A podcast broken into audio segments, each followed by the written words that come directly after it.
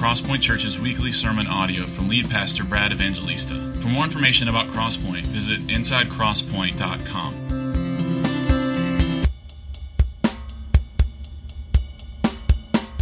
Um, as you're finding it, let me mention, let me first say happy Thanksgiving because I won't be here next week. In fact, right after church today, uh, my wife and children and I are, are driving to Atlanta where we're getting on an airplane and flying to my uh, native country of California. It was just good to get the passport stamped yearly just to make sure that's up to date. But um, we'll be uh, spending Thanksgiving with my family in California and returning uh, Monday, November 30th. So we're really grateful for that time. It's the first time, I think, in a long time that my children have been to my hometown outside of the summer. And my hometown's down in the valley in the bottom of California where it's about 115 degrees during the summer. So they don't know anything about uh, El Centro when it's uh, actually like not blazing hot. So I'm looking forward to that. Um, but, uh, but we'll miss you. Will Hawk is going to be preaching next week, continuing on in uh, the next portion in the Sermon on the Mount.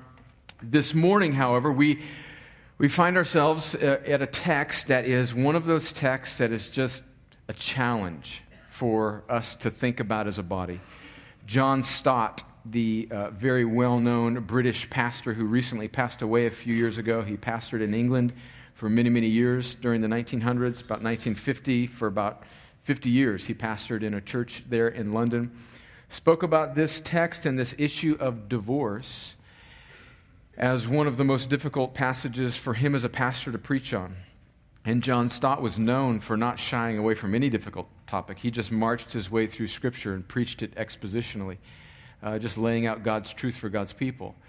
And the reason he said it so difficult is because this topic, this issue of divorce, has touched so many of us in such painful ways.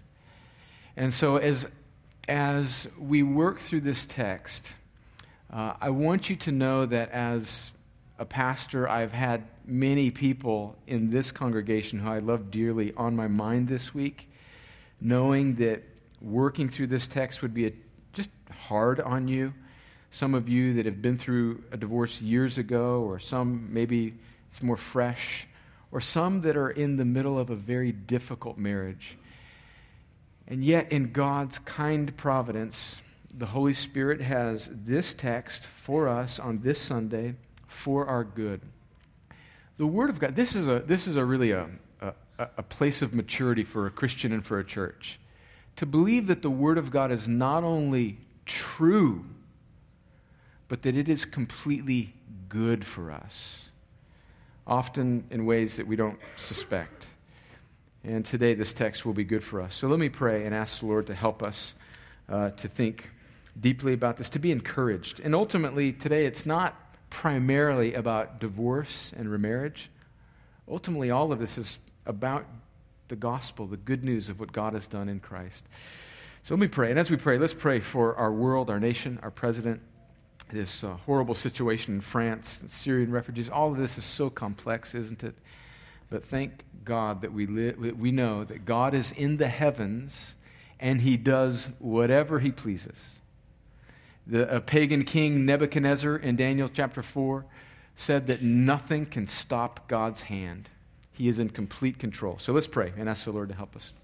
Father, as we as we open up your word, we are so grateful for uh, your Bible, for the word that you've given us. You've superintended it through the centuries, and you've caused to be written down and to be transmitted into hundreds and hundreds of languages exactly what you intend for your people to know. And your word is sufficient, it's good, it brings life, and it shows us all that we need for life and godliness and salvation, as Peter writes.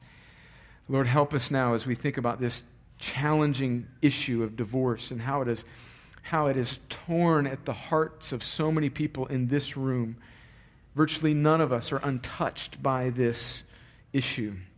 I pray that you'd give us grace and wisdom and fortitude and just a clarity as we stare at this truth. And I pray that we would connect it appropriately to the greatest truth of all, the gospel, what you have done in Christ to ransom a people for yourself. And Lord, we pray for our president this morning. We pray that you'd give him great wisdom. We thank you for our leaders that you have appointed over us. We pray for President Obama that you would give him and his cabinet and our military leaders and our Congress wisdom, especially as they think about national security and executing this war against these wicked and evil men that are wreaking havoc across the world. We pray that they would be stopped. We pray, Lord, for the people in Paris, for you to give them grace, and Lord, for you to cause even this wickedness to bring about revival. Lord, we are we're perplexed about what to do with refugees around the world, in particular Syrian refugees, and we pray for your grace for us to think about these issues wisely, uh, to be compassionate but yet discerning. Lord, these are complex issues, and we thank you that you've given people to think deeply about these issues. We pray that you would give them wisdom. And we pray for men and women, even in this congregation, who are deployed in dangerous places that are serving for us, for our protection, that you'd keep them safe and bring them home soon. And Lord, as we turn our attention to your text, the most profitable thing we could do this morning is to turn our hearts and our focus to your holy word and to make much of it and to submit ourselves to its truth and to be encouraged and convicted, to be wounded and healed by your glorious word. So help us this morning, we pray, for the glory of your name, for the good of your people, for the salvation of any unbelievers that may be in this room. Lord, do your glorious work. In Jesus' name, amen. Amen. All right, so Matthew chapter 5. verse 31 is where we left off a few weeks ago. And remember, Jesus has, in the Sermon on the Mount, He's in a section here where he has said that he has not come to destroy the law, but he's come to fulfill it. And now, for the rest of chapter 5, he is going to correct in six instances. We're in the middle of those six instances. He's going to correct the Pharisees and the scribes' incorrect interpretation of the Old Testament law. And one area where the Pharisees and scribes, the religious leaders of his day, are incorrectly applying the law of the Old Testament is this area in Deuteronomy chapter 24, which we're going to read in a moment, where Moses uh, is, is giving a teaching, a concession. He's giving instruction about how uh, men that divorce their wives, how these divorced women are to be treated. And the current Pharisees and scribes of Jesus' day are wrongly applying that to be a kind of divorce for any reason sort of law, and Jesus is correcting their, their interpretation of that. So let me read, and then um, we'll, we'll unpack it. And from this text, I think we're going to see four truths arise that we'll have on the screen four truths about divorce and ultimately about the gospel that, that I want us to see. Jesus says this in Matthew 5, verse 31. It was also said, Whoever divorces his wife, let him give her a certificate of divorce. But I say to you that everyone who divorces his wife, except on the ground of sexual immorality, makes her commit adultery. And whoever marries a divorced woman commits adultery. Okay, well, now there are four places in the New Testament, really only four places, where divorce is mentioned here in Matthew chapter 5, again in Matthew chapter 19, which we're going to read, and then once in each of the other Gospels, Mark and Luke. It's not mentioned in John, but in Mark chapter 10, which is very similar to Matthew 19, and then in Luke chapter 16, which is the only places in the New Testament where, where it speaks about divorce. And then we're going to look at one other little section in 1 Corinthians 7, which I ha- think has application as well. But the situation, the background of what Jesus is responding to is the Old Testament passage in Deuteronomy chapter 24, where Moses is issuing a, a sort of ruling or a, a stipulation about how men were to treat divorced wives. So let's go to Deuteronomy chapter 24 to get a feel for the context of what Jesus is responding to here. Deuteronomy chapter 24, let me read verses 1 through 4. Moses says this When a man takes a wife and marries her, if then she finds no favor in his eyes because, she, because he has found some indecency in her, and he writes her a certificate of divorce and puts it in her hand and sends her out of his house, and she departs out of his house, And if she goes and becomes another man's wife, and the latter man, the latter man hates her and writes her a certificate of divorce and puts it in her hand and sends her out of her house, or if the latter man dies who took her to be his wife, then her former husband who sent her away may not take her again to be his wife after she has been defiled, for that is an abomination before the Lord.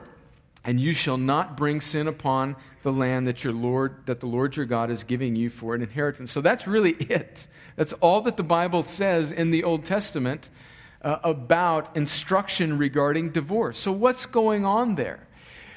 The, uh, the Jewish leaders were basically broken down into two schools, two schools of thought, kind of like a conservative and a liberal school of teaching. The conservative uh, school of teaching said that they looked at what Moses said here in Deuteronomy chapter 24, and they interpreted that, especially when he says in verse 1 that when a man takes a wife and marries her, if then she finds no favor in his eyes, because he has found some indecency in her, that key phrase meaning that phrase, there's some indecency in her, and he writes her certificate of divorce and puts it in her hand, sends her away, and then it goes on and on. They interpret that to mean that, um, that if he finds something immoral, like she has committed some indecency or sexual immorality. And so that was the conservative school that if the wife uh, is unfaithful sexually to the husband, then he is allowed to, according to Moses, to give her this certificate of divorce. Then there was a liberal school of teaching that had a much different take on this. This was kind of the no fault divorce crowd. And they read some indecency. What they interpreted that to mean was not just infidelity, but, you know, if she wasn't a good cook, or maybe she didn't really there's even some writings that if she didn't wash the dishes good or even if she you know kind of got old and didn't look quite like she did when you married her and by why isn't that so so chauvinistic you know like any guy looks the same way he did when i mean you, you know you, you, guess what jack you look old too by the way but the, the point is is that it was a very liberal interpretation it was basically if he just for any reason she's not a good cook she doesn't wash the dishes she can't clean real good just don't like her, the sound of her voice, she's just getting on my nerves. Write her a certificate of divorce.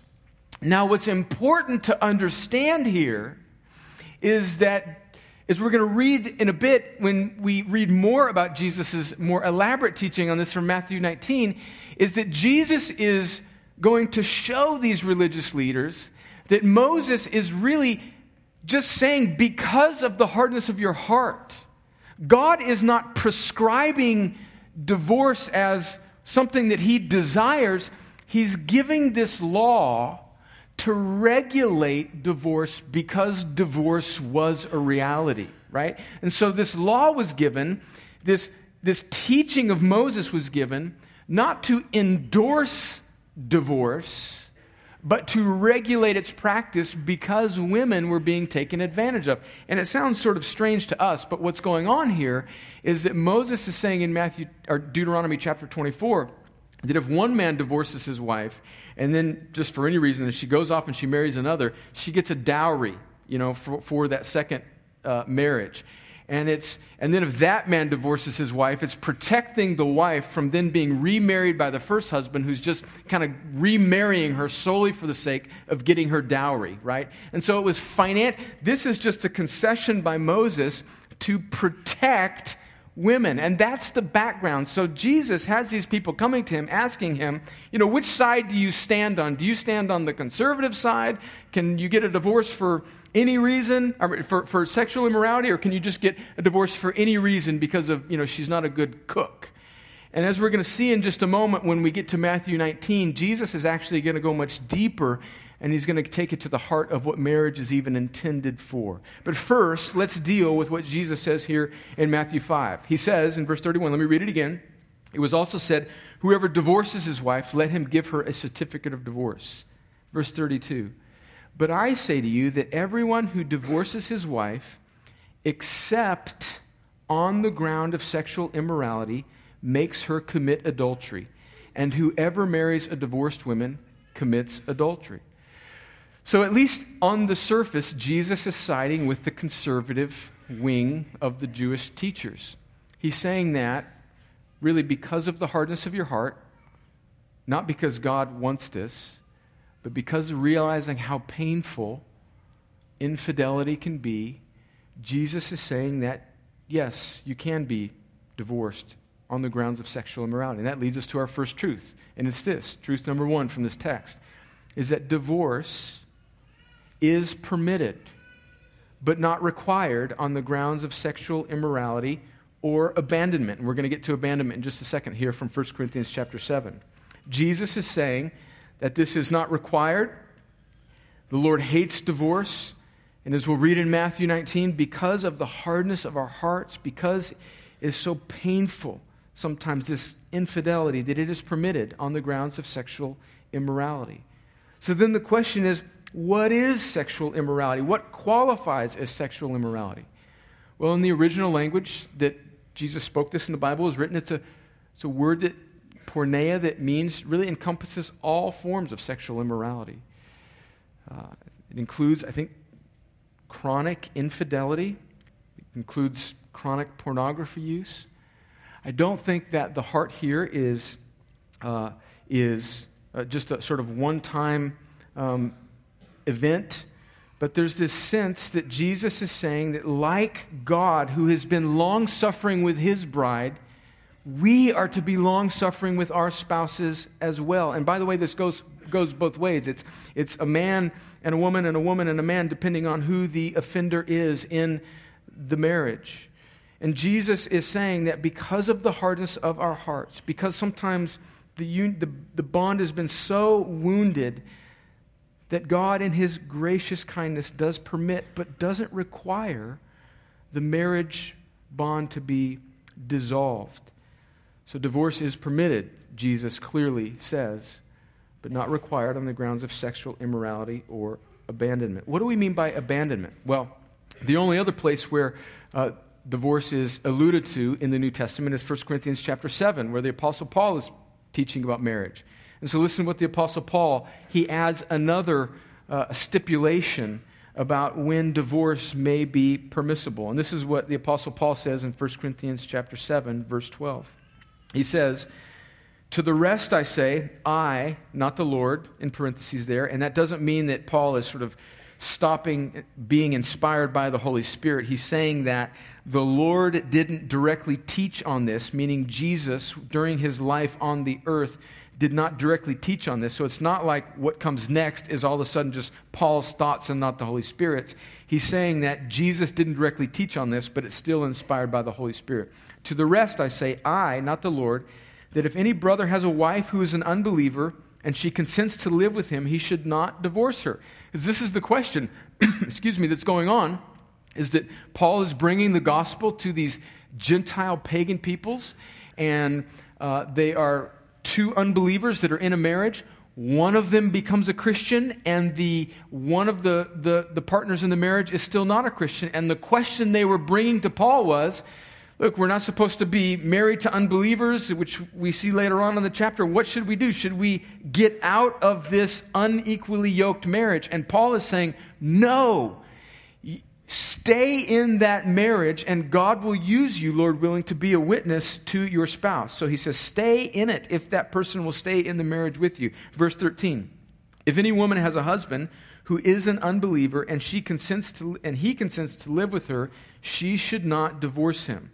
For the unbelieving husband is made holy because of his wife, and the unbelieving wife is made holy because of her husband. Otherwise, your children would be unclean, but as it is, they are holy. Now, what's going on there? That's a complex verse. Jesus is not just saying that if you happen to be married to a believer, you're sort of all of a sudden sanctified what he's saying is, is that it is, it is not unlawful for you to touch this unclean thing, this, this unbeliever in your marriage. And so you are permitted, if you are in a marriage where you're a believer and your spouse is not and your children are not, you are permitted to have fellowship with them.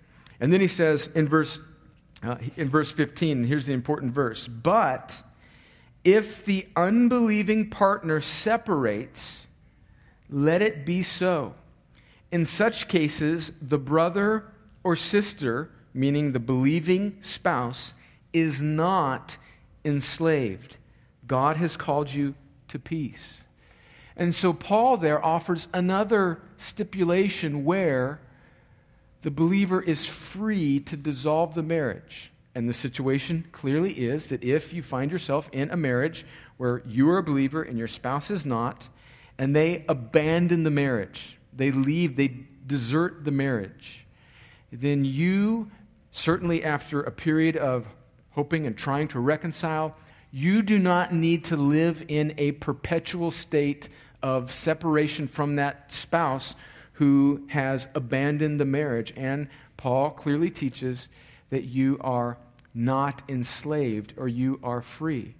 And so we add that together with this one permissible situation that Jesus says here in Matthew 5 and Matthew 19 that divorce is permitted but not required on the grounds of sexual immorality or abandonment. And let's pause there and say that again, this is not, divorce isn't required in those situations, but because God in His kindness knows that we are weak and that it is incredibly difficult to bear up in those situations, God is saying that divorce in those two and only two scenarios is permissible.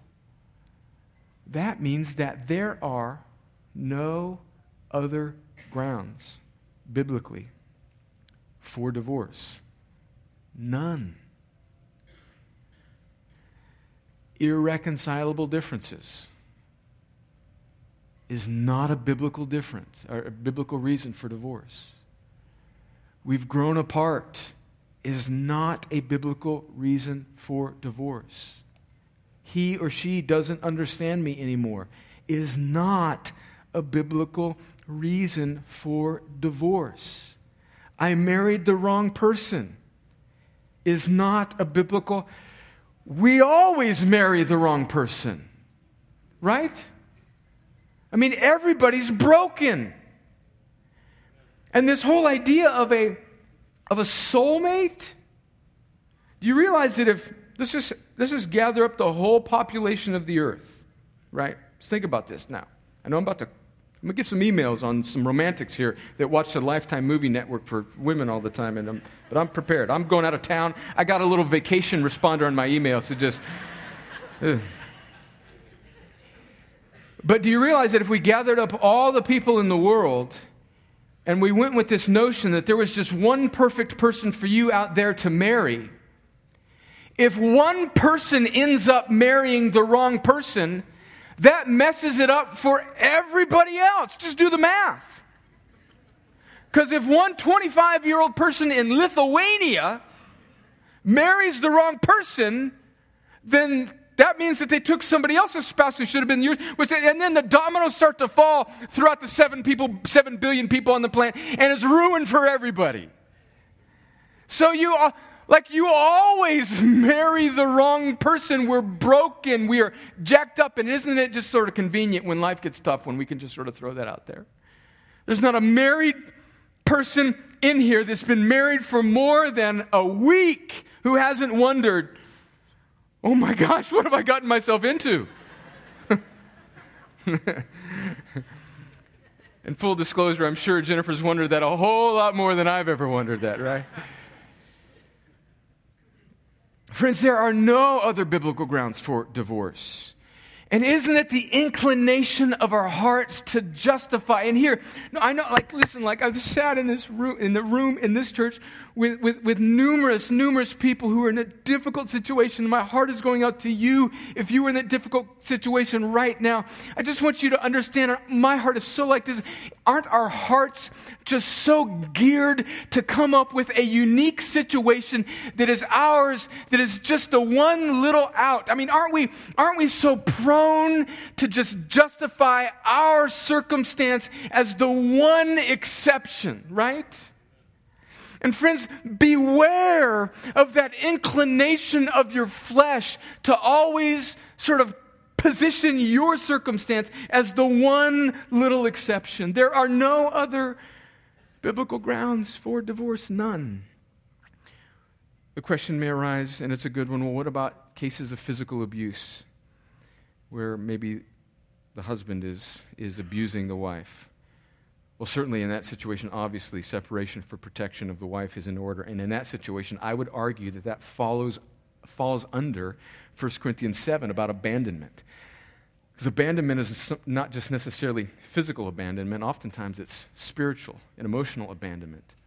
And so I'm not, I'm not that, is, that falls under that clause. And when a husband is non repentant in that situation, I think that person is showing themselves maybe ultimately to not be a believer and that would fall under 1 Corinthians 7.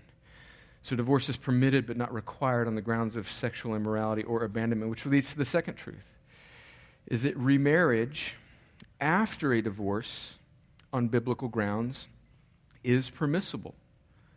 Although it's not directly stated, I think that that is implied. Remarriage after a divorce on biblical grounds is permissible. So Jesus is saying there that if you divorce your wife or your spouse, and if you then uh, she, you, you make her commit adultery if she marries again, except on the grounds of this sexual immorality, or in 1 Corinthians 7, except on the grounds of abandonment. Now, granted, there are many, uh, I, think, I think my position, our position as a church on this, is the majority position of conservative Christians across the world. But I want to certainly note that there are many conservative Bible teachers and scholars that would disagree and hold a more conservative view on this that any remarriage after divorce for any reason is not permissible.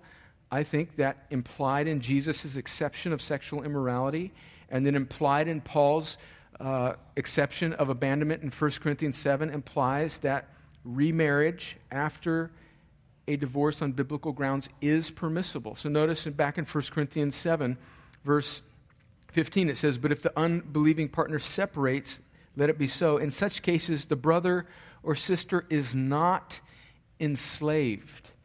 And I think bound up on that, if we took time to read the rest of the chapter, he talks further on then if a, if a believing uh, uh, spouse, if their, their wife or husband dies, that then they are free or not enslaved to marry again after their, their partner, their, their spouse uh, dies.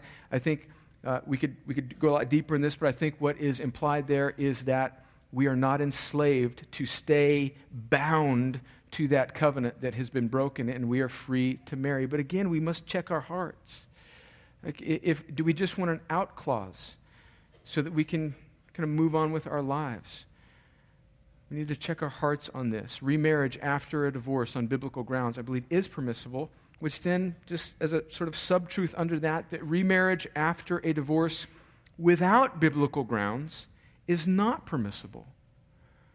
And so, if your marriage has been dissolved for reasons, unbiblical reasons, other than chronic sexual infidelity and, or abandonment, I think that the scriptures are clear that to marry again results in adultery for both people involved in the unbiblical remarriage. In other words, if you've, if you've never been married and you marry someone who's been divorced without biblical grounds, I think that results in adultery. That results in adultery.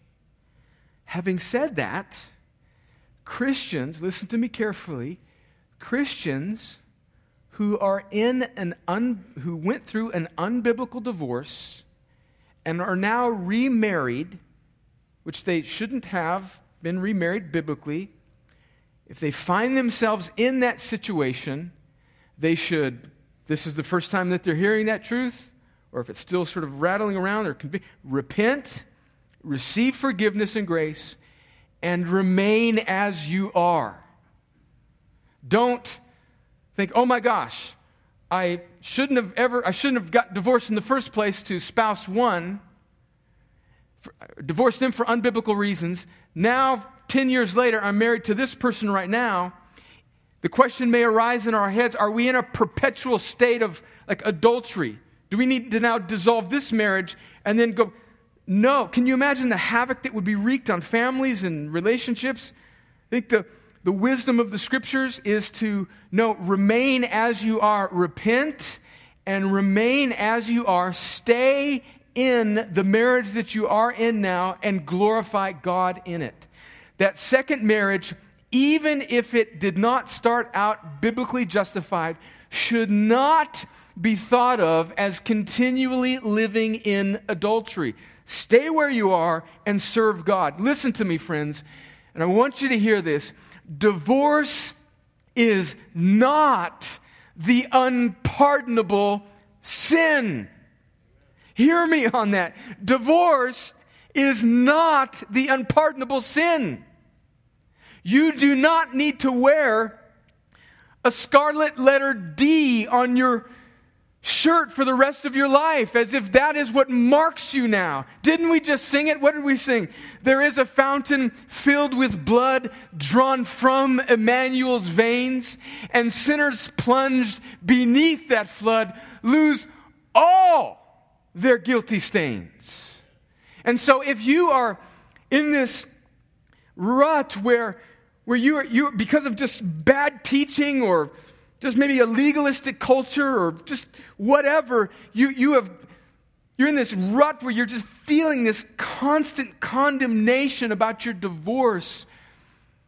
Dear one, know that it is not the unpardonable sin. You may need to, for the first time, truly repent of that and run to the cross and be renewed and hear and know the words of God's grace in the gospel, but you need not live in that continued condemnation because when you do, you actually unwind the gospel itself. Romans 8 says, There is now, therefore, no condemnation for those who are in Christ Jesus.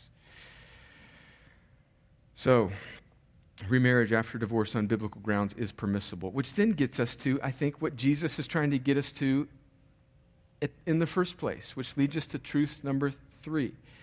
And it is this that marriage is meant to display the covenant keeping love of God. So let's read what Jesus says about this issue in a deeper way in Matthew 19. This is what Jesus says in Matthew 19, where this is taught on in a more elaborate way in the scriptures. Verse 1 Now, when Jesus had finished these sayings, he went away from Galilee and entered the region of Judea beyond the Jordan, and a large crowd followed him, and he healed them there. Verse 3 And the Pharisees come up to him and tested him by asking, Is it lawful to divorce one's wife for any cause? So they're wondering, Are you going to side with the conservatives or the liberals? Can you be divorced for some sexual immorality or just any reason because she's not a good cook or doesn't wash the dishes well? And he answered them. He actually doesn't answer their question directly. He takes them back to the whole purpose of marriage. Is not, he, they wanted to test him on divorce, and he wanted to bring them back to the very purposes of marriage. Verse 4 He answered them, have you not read that he who created them from the beginning made them male and female? And said, Therefore, a man shall leave his father and mother and hold fast to his wife, and the two shall become one flesh. So they are no longer two, but one flesh. What therefore God has joined together, let not man separate. And they said to him, Why then did Moses command one to give a certificate of divorce and to send her away? And he said to them, because of the hardness of your heart, Moses allowed you to divorce your wives. But from the beginning, it was not so. And I say to you, whoever divorces his wife except for sexual immorality marries another and commits adultery. So, what does Jesus do? He takes them back to the whole purpose for they want instruction on how to mitigate divorce, and he takes them back to the purposes for marriage. And he grounds marriage in the created order. He's saying that God made them male and female. By the way, this is actually a wonderful a truth, a very important truth, as to why I think Christians should biblically be opposed to so called same sex marriage, which is not really marriage at all. Jesus is saying that marriage is intended to, it's, it's, it's, it's rooted in the created order of how men and women were created and how they shall become one flesh. Now, we're not going to break out the whiteboard and draw any pictures. But do you, do you, do you, understand what Jesus is saying there? That the two shall become one flesh. In fact, the very way that they are created, their bodies fit together. And the way their bodies fit together is meant to display something greater than just earthly intimacy. It's meant to display the union that Jesus has with his bride, the church, and how we are spiritually one in Christ. And so Jesus is teaching them that the reason why divorce is so painful is because marriage is about something bigger than just societal norms or the functioning of families. It is meant to display the gospel, it's meant to display the covenant keeping love of God. So listen to what Paul says in Ephesians 5, probably the most important and the lengthiest passage in the Bible on marriage. Listen to what Paul says in Ephesians 5. He says this, verse 22 Wives, submit to your own husbands as to the Lord, for the husband is the head of the wife, even as Christ is the head of the church, his body, and is himself its Savior. Now, as the church submits to Christ, so also wives should submit in everything to their husbands. Verse 25. Husbands, listen to this, men. Love your wives as Christ loved the church and gave himself up for her, that he might sanctify her, having cleansed her by the washing of water with the word, so that he might present the church to himself in splendor, without spot or wrinkle or any such thing, that she might be holy and without blemish. In the same way, husbands should love wives as their own bodies. Love their wives as their own bodies. He who loves his wife loves himself, for no one ever hated his own flesh, but nourishes and cherishes it, just as Christ does the church, because we are members of his body. Therefore, verse 31, he quotes Genesis 2 Therefore, a man shall leave his father and mother and hold fast to his wife, and the two shall become one flesh. This mystery, verse 32, is profound, and I am saying that it refers to Christ and the church. What is Paul saying? He's saying that the relationship between a husband and a wife is a kind of earthly picture of the relationship between Jesus and his bride, the church. Husbands, you are playing the role of the Christ like head and wives, you are playing the role of the church that is to submit and adore her husband, ultimately Jesus. And you see what Paul is doing? He's saying that marriage is meant to display something bigger than just our earthly happiness. That's why the tearing away of our temporary marriages has such a more profound impact on our souls because it cuts against the grain of the very display of God's saving grace to the universe through his relationship of his son with the bride, the church. And marriage is meant to display this. And that brings us to our final truth, and we'll end on this is that marriage is more for our holiness than for our temporary happiness.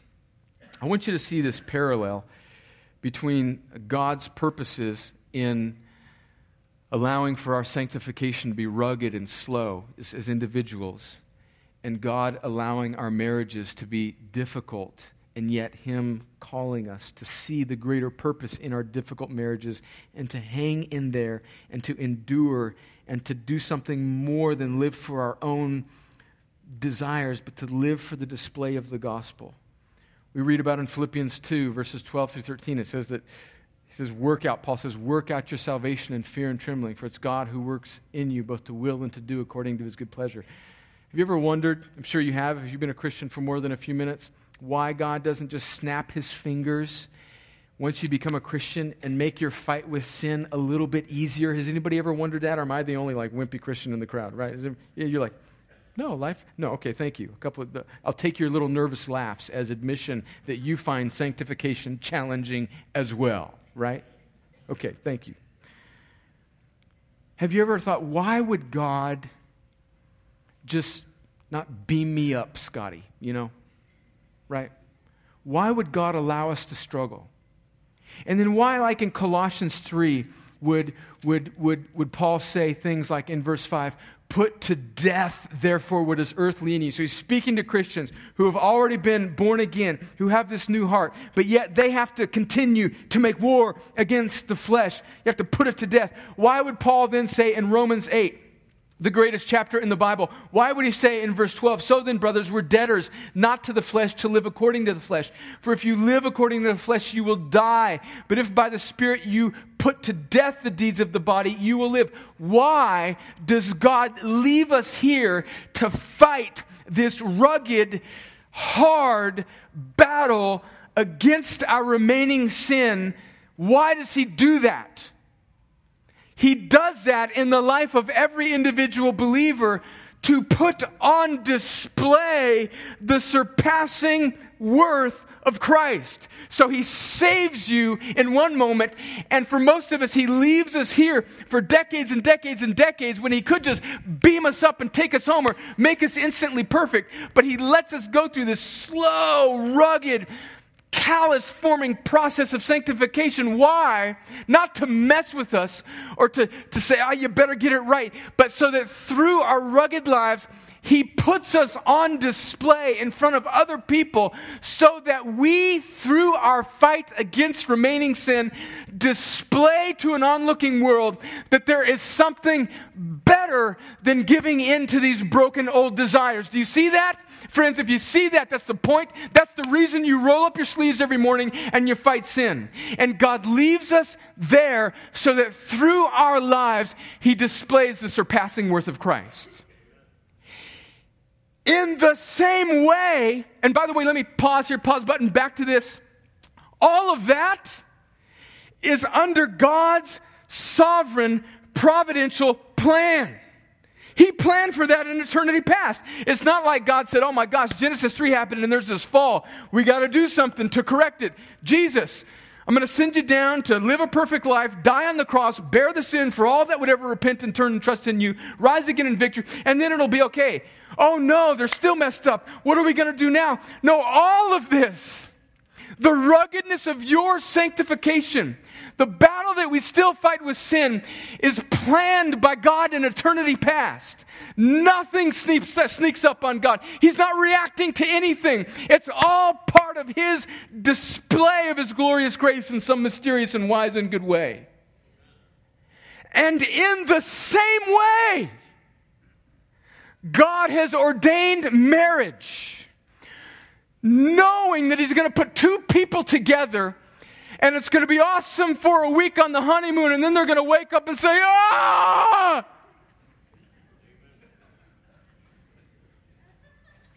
What have I done? Do you think the Trinity is up there? In eternity past, having ordained that he would create a man and a woman physiologically in such a way that their bodies would fit together, which is imaging some deeper eternal spiritual reality that we are to be united with our husband Jesus, the heavenly groom forever.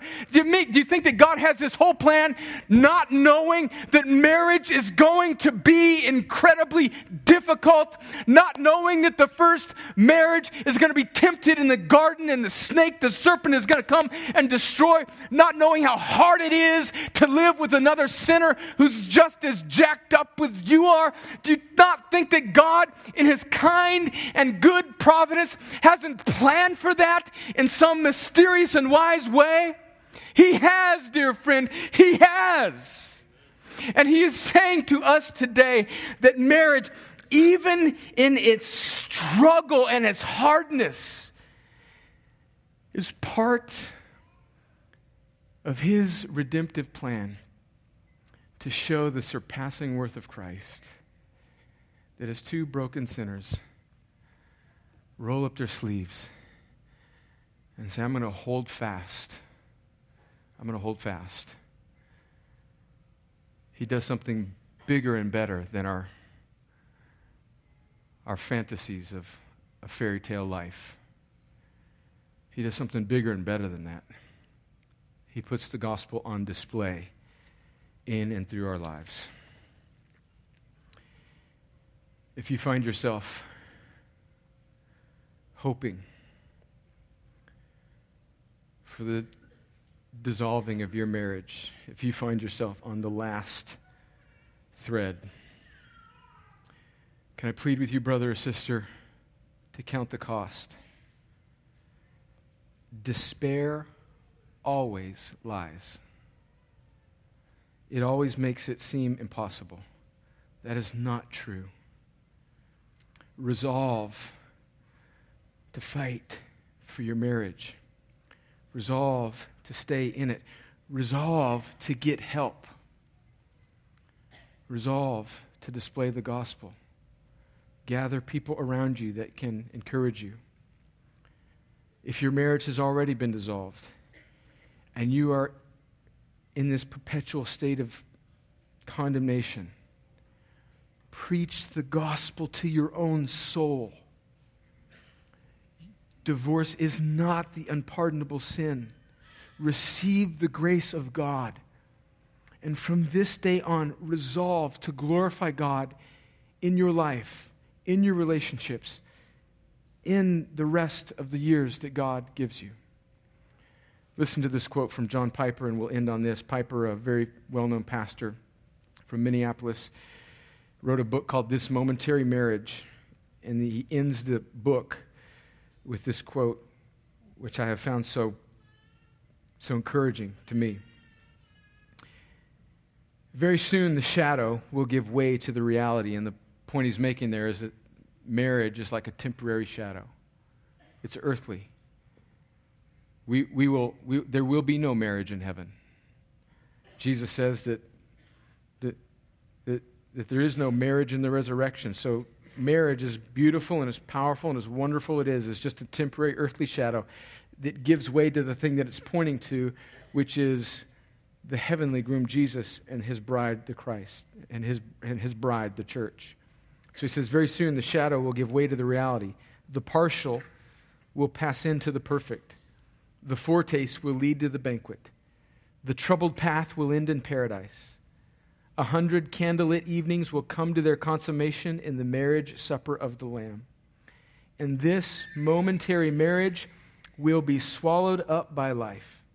Christ will be all and in all, and the purpose of marriage will be complete. To that end, may God give us eyes to see what matters most in this life. May the Holy Spirit, whom He sends, make His crucified and risen Son the supreme treasure of our lives. And may that treasure so satisfy our souls that the root of every marriage destroying impulse is severed.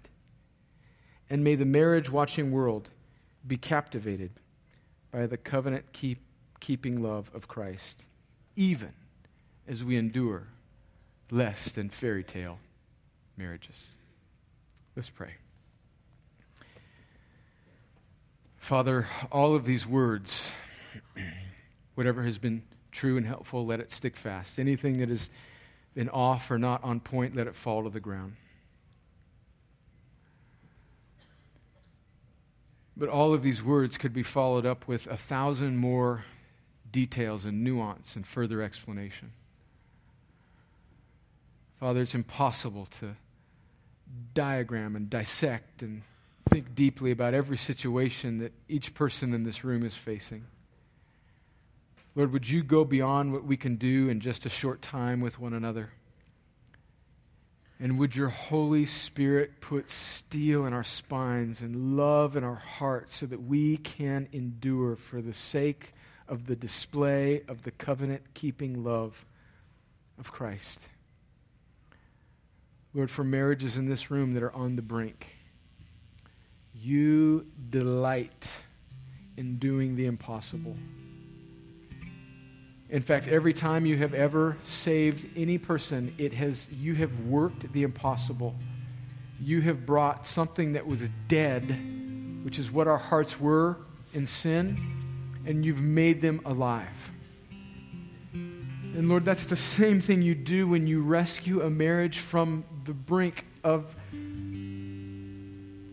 despair. You bring it back to life, God. You can do it. And so that person that is in this room today saying that, no, you don't know. My situation is too far gone. Lord, by your Holy Spirit, would you blow away the scales from their eyes and would you give them hope to just know that the way they feel is not true?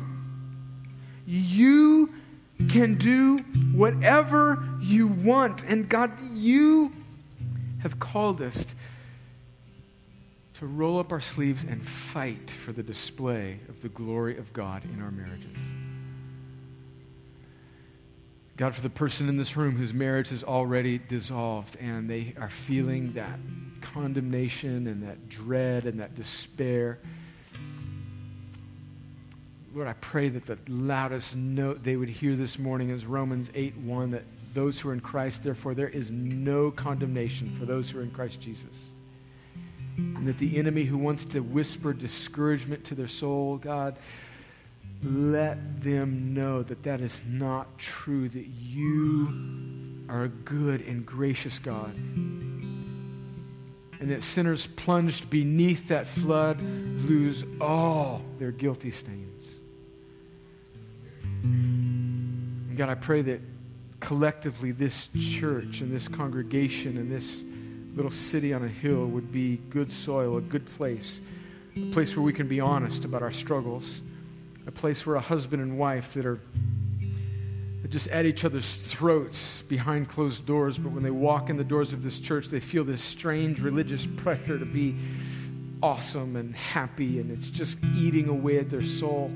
God, if there's any hypocrisy or religious junk in our culture in this church, let it fall to the ground and let this place be a type of just good soil where people can be real and where broken people can come and be made whole.